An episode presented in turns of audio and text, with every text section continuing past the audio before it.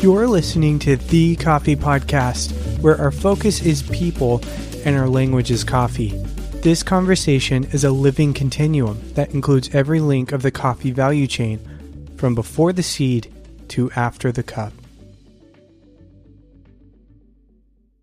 Welcome back to another episode of the Coffee Podcast. If you've been caught up with our episodes, you probably noticed we've been on a bit of a hiatus because tis the season it's the holidays, and uh, there's a lot going on over here. So thanks for your patience as we have not been releasing every week. And in fact, we only have two episodes for December, but don't worry, it's a double feature, and we think you're going to love it. Before we dive into our double feature, I'd like to thank all of our listeners because we've been nominated for a Sprudgie Award under the podcast nominee thing. So, Thanks for uh, supporting us. If you want to support us further, you can go to sprudge.com and vote for the Coffee Podcast under the podcast section. Thanks, y'all. But let's get to the episode. We have listeners from all walks of coffee. We have listeners who are purely homebrewers and listeners who are baristas. We have listeners who just got into coffee and listeners who have been in coffee for 20 plus years. You may or may not have heard of a World Barista Champion.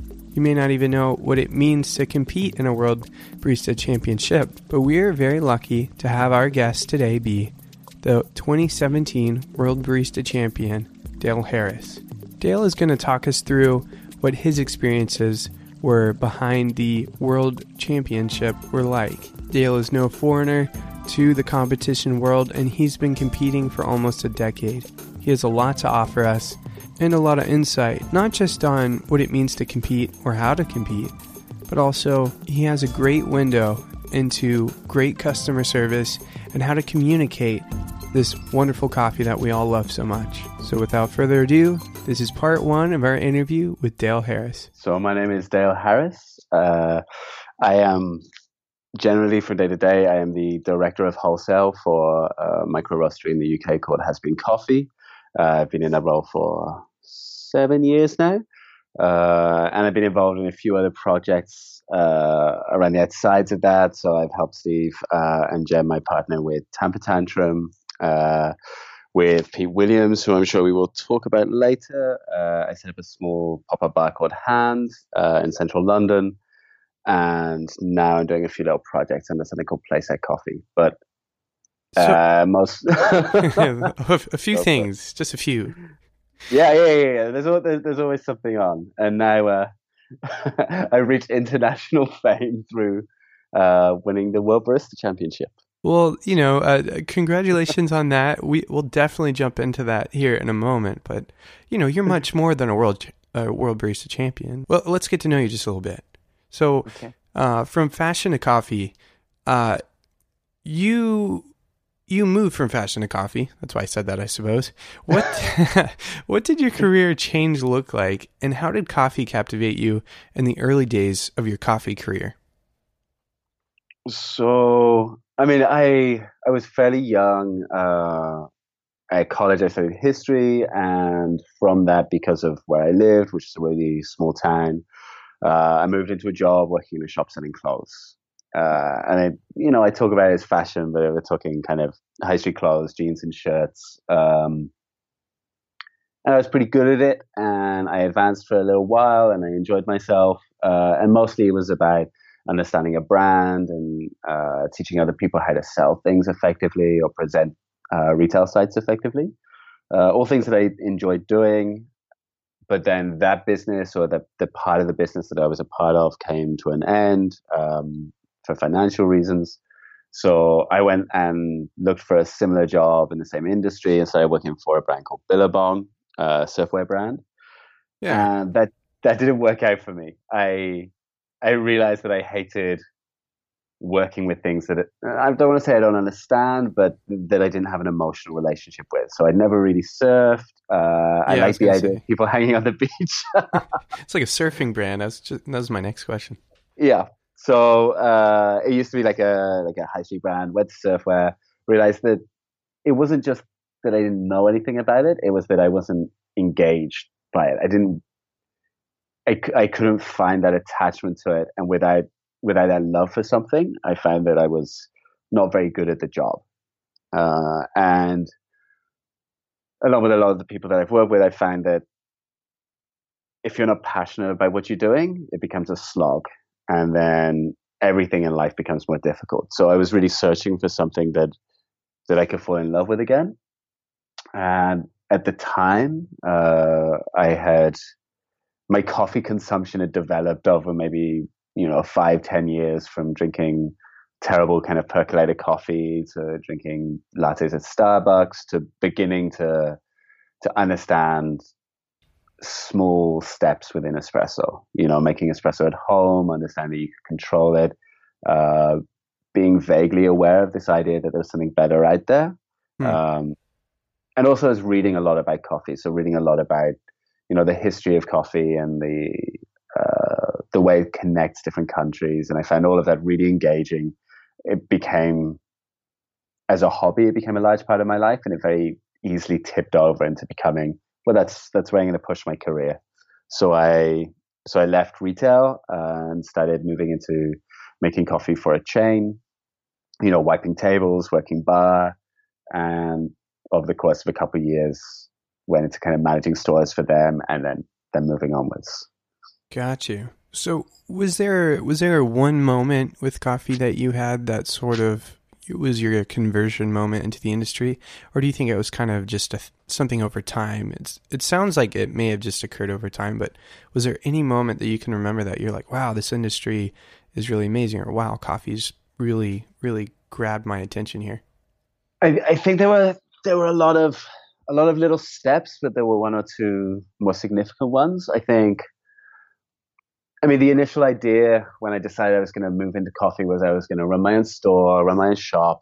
Uh, I was going to be, you know, uh, uh, a space that included music or live music and, you know, maybe alcohol and all these different ideas that later, as I've worked looking after other people setting up cafes, I realized that almost everybody has these kind of ideas. You know, we're going to set up a cafe. It's going to be a nice little space for for my hobbies and my things, and uh, people like me will come to it. Uh, as I was kind of researching that, I got in touch with a local coffee company, a local supplier, and I went down and I tasted coffee with them. And I think that was the first time that I saw, you know, latte art being poured in front of me. Uh, there's a guy called Ed Buston who uh, later was the UK Coffee in Good Spirits champion, and, or, or had been previously. Um, but seeing somebody, I think, exhibit that level of skill and control uh, helped me realize that oh, there's more to this. This is something that you can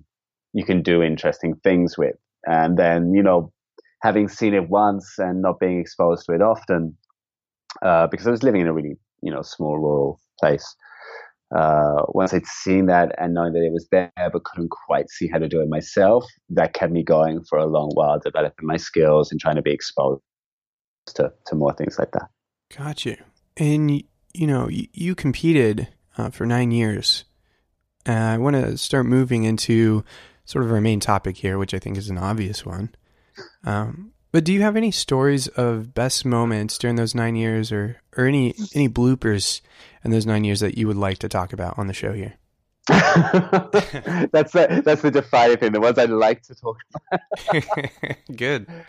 you know, I think over uh, any, anyone who's competed at all, be it at you know one regional or you know in a national competition, the experience of preparing for competition is always you know, a journey with ups and downs. And it doesn't matter what your skill level is or your experience. There are always these things that kind of, uh, let's say, haunts you throughout your growth.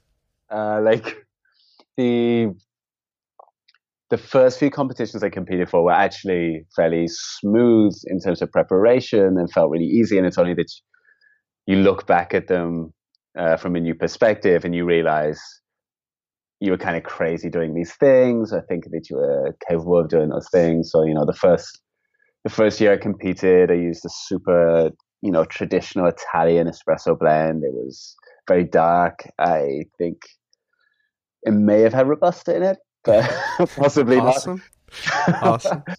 but at that point, it was it was mostly about you know here is a here is a thing that goes on in the community, and there's an opportunity there for me to develop my skill or meet people who are who are also excited about coffee. And in terms of best moments, uh, some of the people I met in that very first competition in the the weeks we were preparing, and I was talking to you know a couple other competitors on Facebook who uh, who were going to compete in a regional in that year's competition. Um, people like uh, John Gordon, who later became the UK champion for a few years, now lives uh, in New Zealand.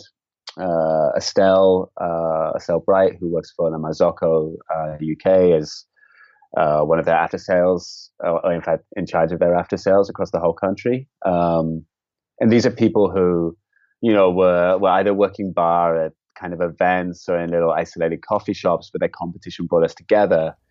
And nine nine years later, I can find them all across the world. Hmm.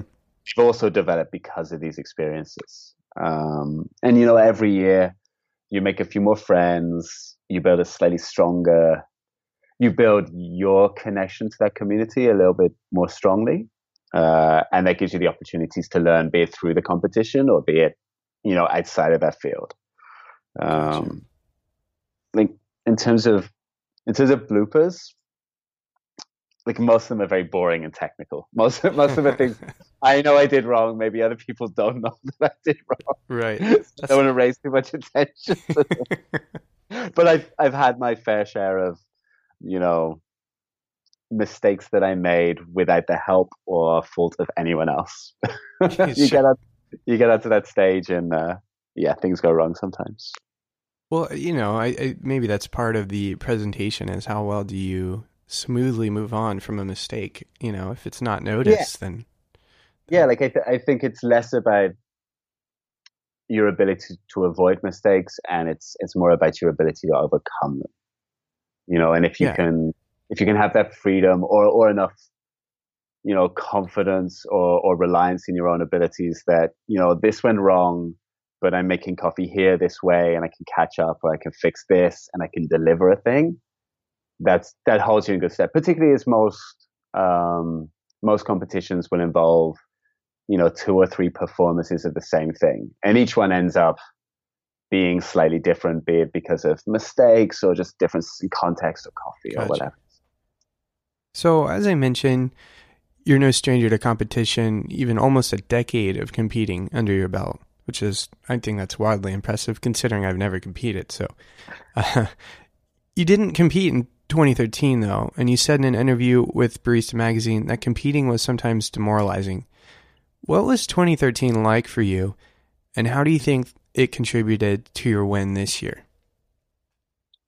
So I think for me, competition that year or the or the year before was was demoralizing. I'd I'd spent a few years going through this routine of you know having an idea, uh, vaguely knowing when the competition would happen, and beginning to piece those things together, and beginning your preparation time, and uh, getting your slot, you know, what your regional is or whatever. And, and each year, regardless of what the actual position was, I felt that I was progressing. So I went from, you know, the first year I, I did what I would now regard as a terribly kind of hokey but fun regional performance that I then I had some feedback on. I kind of immersed myself in the the competition and understood where I could improve. So come the finals, it was a much more polished thing, but maybe beyond my beyond my my level of competency at that point. Okay. So so I felt that I progressed. Didn't quite, you know, change the world, but it, but I, I changed my perspective on coffee. And then the next year, you know, I had a year to think about it. I was I was able to use that perspective to learn lessons. So when the when the competition came around again, it was a it was a much more uh, a performance was much more in keeping with what was required or desired uh, of the competition. Um, I came second that year, which was probably again beyond beyond what I deserve. It was a you know, it was a fun and exciting experience and mm-hmm. helped me build this idea that I that I had that potential that, you know, if you put the work in you can achieve.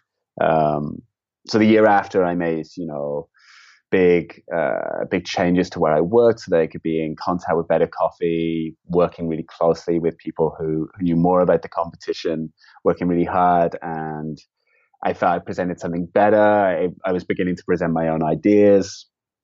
And I think I placed maybe third that year.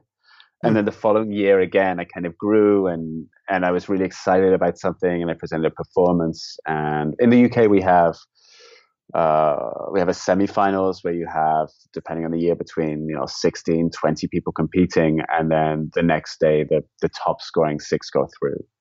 And at that time, there were kind of you know people saying you know maybe it's your year, and there was a rumor that maybe I I'd scored, or I later found out that I'd scored the highest on that semifinals day, mm-hmm. and then the next day I kind of bombed out and placed fifth. And gotcha it took a while to work out why that was, and it's like if I'm honest, it took a couple years to to be able to look back at that with the right perspective and understand that mm. it was you. Not that it wasn't anybody's except mine, but there wasn't a problem with judging. And you know, if you don't taste the coffee, if you don't go through some of these steps, you really don't know what you're delivering. Um, so, it, so it was. Uh, not just like uh, an edu- educational process in terms of the competition, but it was a an emotionally educative experience. Like I, I had to yeah. learn to to develop some distance from it. Um, you said you said that you hadn't competed before, and why why is that? Why why why is competition not attractive to you? And this isn't a test. I just I'm interested. Yeah. Oh, this might be the first time I got asked a question on the show. no, it's not true. Um, why haven't I competed? You know, I, I actually told my wife this year. I was like, after actually watching your performance, I was like, man, this would be this would be fun, and um, because you know I have some ideas. So why haven't yeah. I competed? I think it's a matter of I, I think competition where I live is not like a, it's not really, um, like a big deal where I live. Yeah. I, I, don't think it's valued in the way that maybe it might be valued in your neighborhood. Um, and and I, I see that changing, but I just think that it's never been emphasized uh, yeah. here. So I, I think that's the main reason. But as I you know as I get more plugged into everything going on in coffee, I definitely have thought about it. So well, so I think when I first started competing, I had real direction with what I was doing and there was real clear growth. So it was a really exciting thing. And there were people around me who, you know, who spoke about this as, you know, this this is something that coffee people who are developing want to do. And that became an attractive notion. And part of that, you know, fed into ideas of uh, James Hoffmann. uh, when I first started working in coffee, had just won the world championship. Right there was conversation about it. There's, there's lots of visibility in the UK of that, and what and watching the businesses he created and um, the things he was doing after that always uh, that sat on a podium. That that that was that was something that amazing coffee people do. Right. So as I got towards that 2013 performance, I think I got more and more caught up in the idea of competition as a measure of success, and I believed I was capable of uh, of winning that competition, but I lost sight of some some of the the controls of safety net. So actually, in towards the end of that that 2012 year, I'd almost destroyed that value for myself. I, I, had mm. turned competition into something that was unhappy and unattractive, and I really felt at that time, you know, I I didn't want to compete again. Uh, that that I got to the end of of that journey for me, and that was okay. Mm. And it was only the the following year when I saw some of my friends competing and, and people that I didn't know. Um, making it through to the to the finals and watching their performances that the more and more I was like, actually, this is when you take away some of the ideas of ego and success and you just see what people are doing, it's a really positive thing. It's a fun thing. And it does give you that opportunity to to learn about coffee and think about coffee in a way that you can't uh, certainly I personally struggle to maintain that focus unless there is a an end point or a goal at the end. Right. So for me, competition had become this this mechanism for self growth as well as you know whatever results there were, and without it, I kind of felt a little unmoored from coffee, and I felt like I wasn't able to develop or learn as much as I liked. So watching those people in 2013 compete and realizing that it was something that was missing from me that year that gave me this long opportunity so over the the next you know six nine months before the next uk competition watching the worlds beginning to talk to to a coffee producer that i later became really good friends with about what we could do. I actually became really really excited about what's possible to do on that stage within 15 minutes.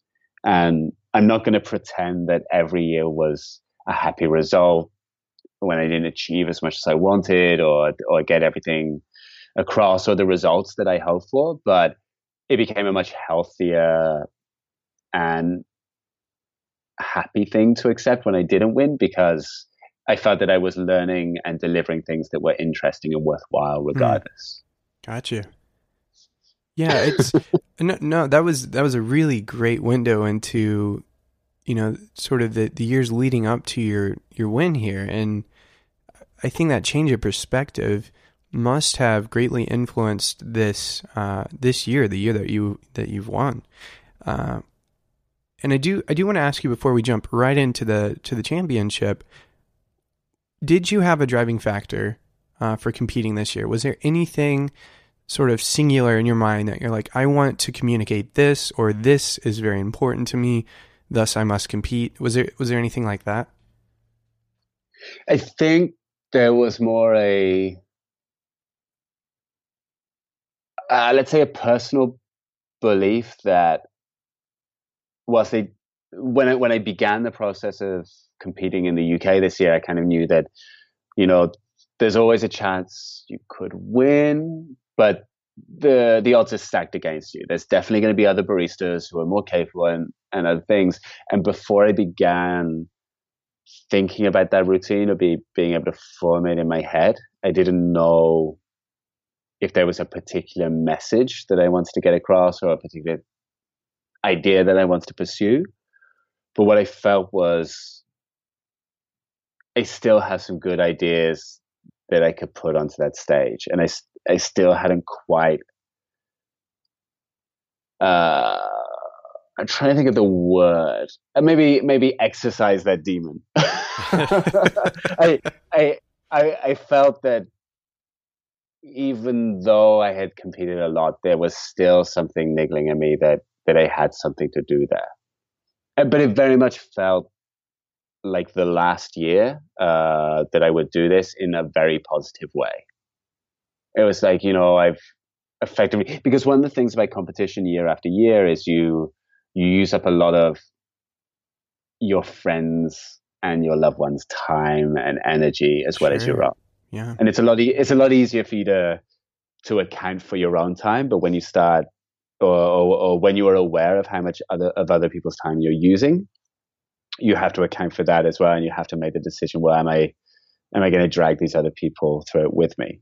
And so part of it was, at least for the national championship, uh, I had been running this uh, pop up shop in central London called Hands, and Pete, who had been my long term uh, competition coach or someone who'd always assisted me through the national competitions. Uh, I'd helped him with, with other projects before in the past, and we had a really good working relationship. And he was in a place that he was kind of excited to do competition one more time. Hmm. Uh, uh, after he'd he'd helped some other people at the Worlds the year before or a couple years before, and it had been a really draining experience for him. So he'd stepped away. Um, my my partner Jen had then helped me compete the next year, and Peter come towards the end of that. Uh, but yeah, knowing that I had somebody who was excited to help me with it and just see you know see what we could come up with together. That that almost gave me the permission to go. Okay, well I can I can do this selfish thing and I'll chase it for a little while, and we'll see we'll see what happens. And then we followed it through, and yeah. And here we are. yeah. That completes our first part of our double feature with an interview with the 2017 World Barista Champion, Dale Harris. Remember, you can always reach out to us on our website at thecoffeepodcast.org. Give us some good old feedback there. And you can also find us on Instagram at The Coffee Podcast. If you'd like to sign up for our newsletter on our website, you can go to thecoffeepodcast.org and scroll all the way to the bottom. There's an area there to subscribe. You can get the inside information on different interviews that we're doing and also get sort of a head start on knowing what's going to happen here in the next few months.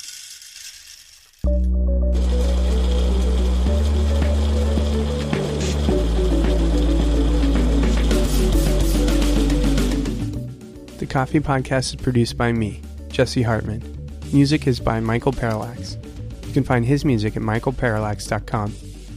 Thanks for tuning in, and as always, and until next time, happy brewing.